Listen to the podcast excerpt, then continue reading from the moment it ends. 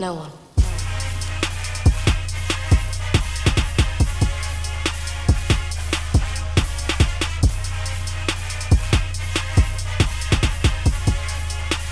Hello, Gator Nation, and welcome into the latest edition of Locked On Gators, your team every day. I'm your host, Zach Abolverdi. What's up, Florida fans? Welcome into the latest edition of Locked On Gators. On today's show, we will continue our series on the greatest football teams in school history, looking back on the 2001 Florida football team with former Gators cornerback Lito Sheppard. He and I will look back on the 12 and 2 season, Steve Spurrier's final one at UF, some of the memorable moments, the big wins, and the elite players that Florida had on the roster. Here was my conversation with Lito this week. We're not joined by former Florida cornerback Lito Sheppard to discuss the 2001 Gators football season, an incredible one that it was. Definitely one of the most memorable teams in Florida football history. Lito, thanks for joining us on Locked On Gators. How's it going, my friend? Oh, not bad, man. How about yourself? I'm doing good. I'm doing good, man. Just trying to quarantine like all of us.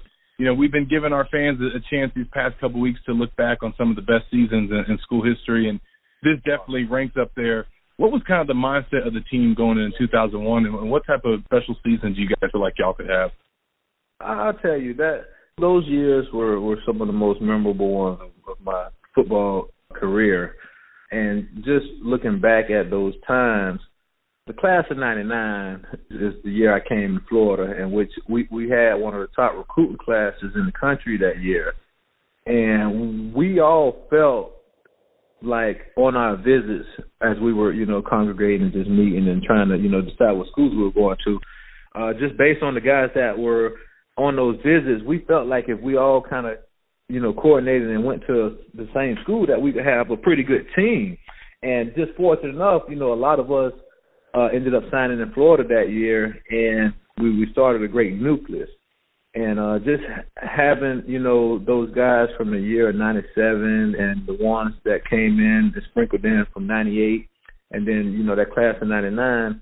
You know, we were young at the time, but we really felt uh, confident. We felt talented, and we knew that we were going to have something special.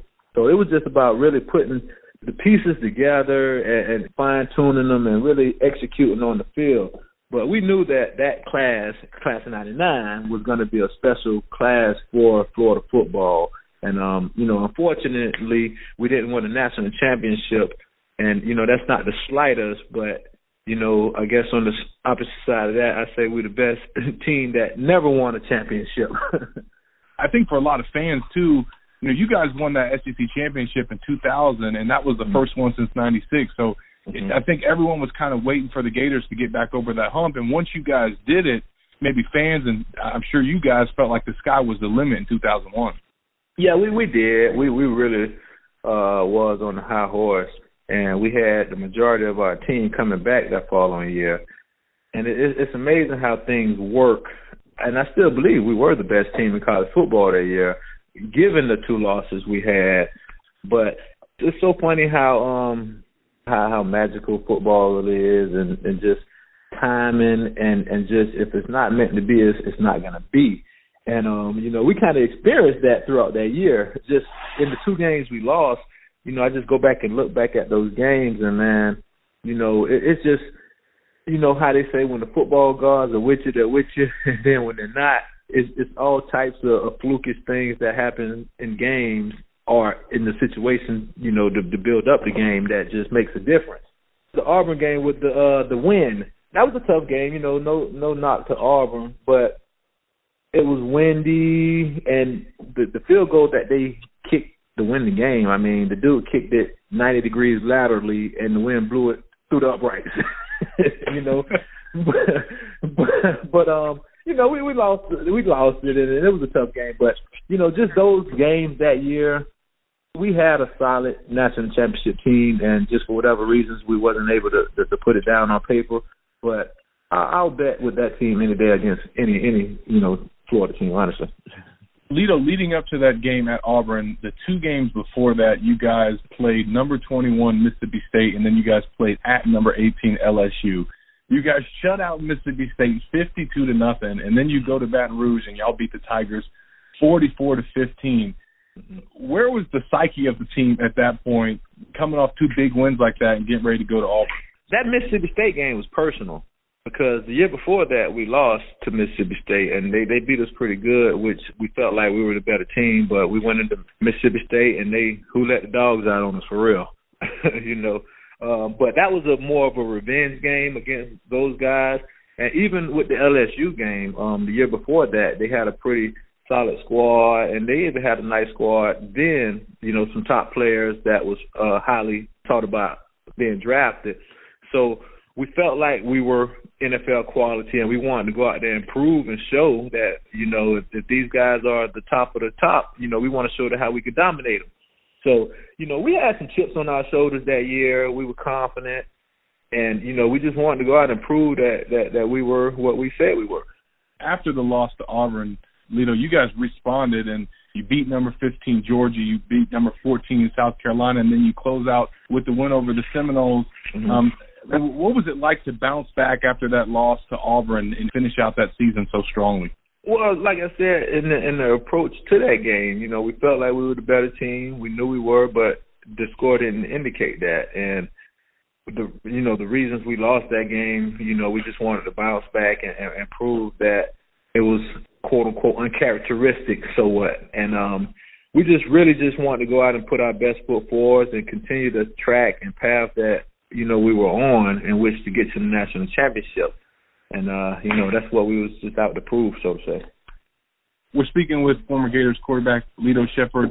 You guys beat Florida State 37 to 13. You get to the end of the season, which you guys were supposed to have would have been getting ready for an SEC championship game. Instead, you guys mm-hmm. have to play Tennessee because of September 11th. First of all, talk about how that whole time threw a wrench into y'all season and what it was like to have to play Tennessee at the end of the year and get ready for them. Well, I mean, you got to tip your hat off to Tennessee first, and and saying that you know the season is is a weird season, and if the season would have went according to plan, we would have played those guys early in the season, and they were not at their best at that time. You know, they had a couple key players that was missing from that game that I can remember, and, and particularly two of their starters that were first round draft picks. you know, Big John Henderson, Donté Stallworth was two of the starters that was uh, missing early on in that season.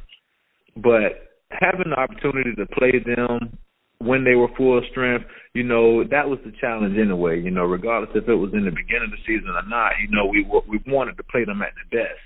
But hindsight of that, you take any advantage that you are given. and if we would have played those guys earlier in the season, they wouldn't have had a chance to beat us that we felt, you know, and uh just fortunate enough uh it didn't work out that way and they were able to get full strength and it ended up being one hell of a game in which we were on the losing end of and, you know, it really just cost us everything we worked for that whole year as far as competing for a national championship. So you know, it's just one of those things, man. Tennessee, you got to tip your hat off to them because they were a great team and they were very solid. It's just uh, the timing of it and how things were supposed to work out. They just didn't work out according to plan. you mentioned how the game got rescheduled. How do you feel like you and some of your other teammates have reconciled that result all these years later, knowing that if you guys would have played Tennessee earlier in the year, that the season would have ended differently? I mean, you know, I, I look back at it hindsight, and you know, I was blessed to have a, a great career, college, and you know, post college, moving on to the next level. But I also look at it as, you know, the, it, just like we're uh, enduring right now. You know, this uh, coronavirus uh, and being uh, quarantined and, and away from you know what we love. Things happen for a reason, and sometimes we can't explain those reasons, but we can only hopefully learn from them and uh, appreciate those experiences. And what I love to be sitting here, I look in hindsight at a chance to play for a national championship and you know beat Tennessee that year, and you know who knows what else would have happened, but you know that wasn't written. So I guess you know just looking hindsight at it, man, you know you, it's it's all the shoulda, coulda, woulda, but you know what happened actually was meant to happen. So you know, you got to tip your hat off to them, and you know, we got everything that we earned and, and that we deserve from that standpoint. Final couple things for you, Lito. Obviously, you guys go to the Orange Bowl. Y'all blow out Maryland, fifty-six to twenty-three. Mm-hmm. And then your Florida career is over, and probably in the back of your mind, you knew it was over. But did you have any inkling that it was going to be over for Coach Spurrier as well? And what was the fallout like from that? Honestly, I I, I really wasn't thinking that my career was over. I, I was one of those uh, players that I, I felt like I've done enough to make it to the next level.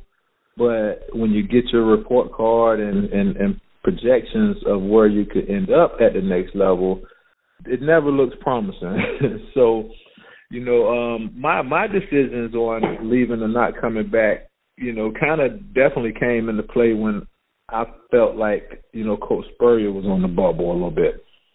I, I just know, and, and, and it ended up being great for those guys who who stayed, who had the opportunity to leave and whatnot, because they they had successful, you know, seasons that next year and was able to do some, you know, wonderful things.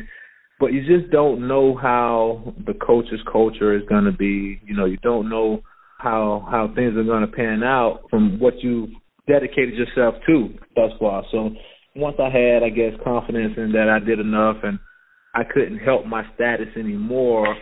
Along with you know uh, Coach Spurrier and his staff was moving on.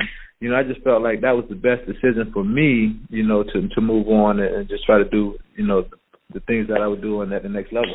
For you guys to be the final team that Steve Spurrier coached at Florida, even though you guys didn't win the national championship, like you said, that team is still remembered so fondly by Florida fans and some of you know their favorite players come from that team.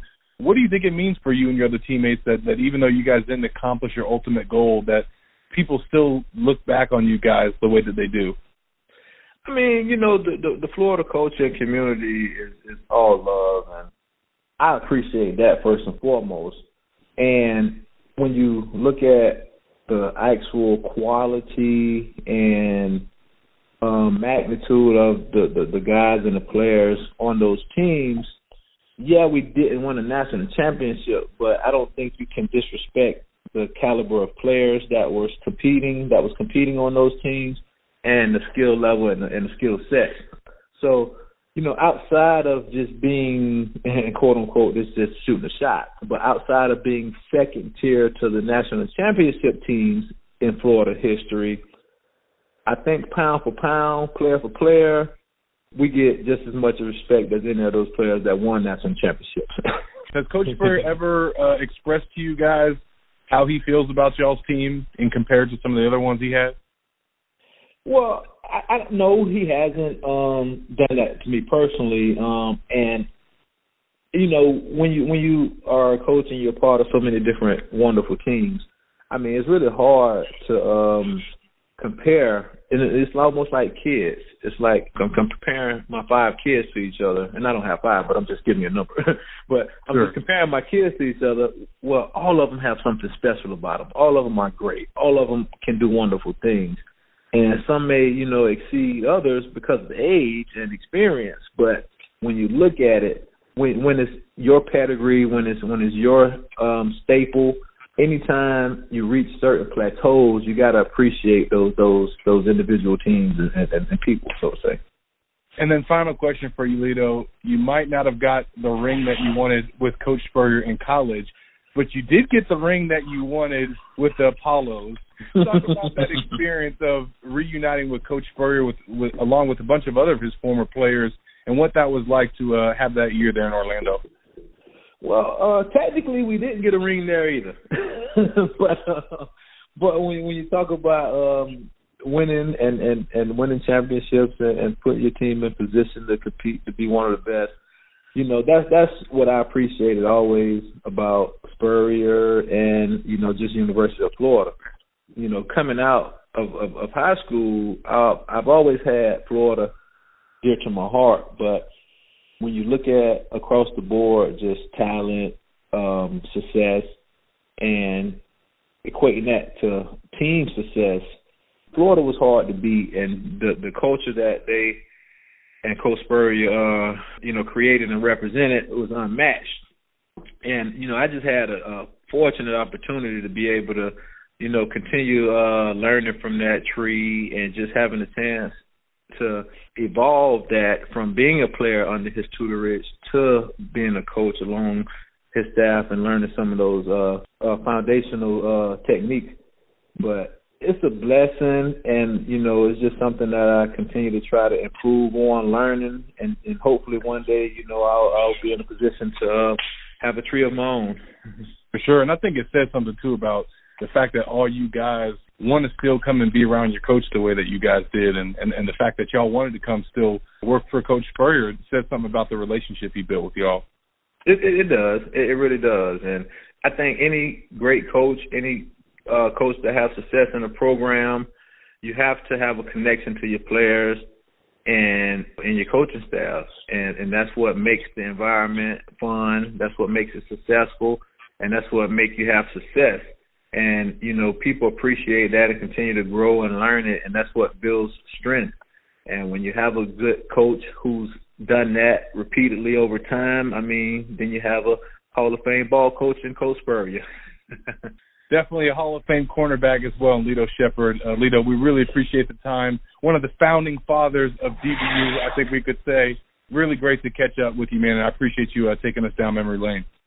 Zach, man, I appreciate you, man, for having me, and uh, much love uh, to class of '99 Gators, and hey, I love you guys to death, man. Appreciate Lito for his time and perspective, and that will do it for the latest edition of Locked On Gators. Always fun looking back on these teams, and 2001 will always be remembered as a special season. On the next episode, we'll look back at the 2006 Florida football team with former Gators wide receiver Dallas Baker. Make sure you stay tuned to Locked On Gators, your team every day.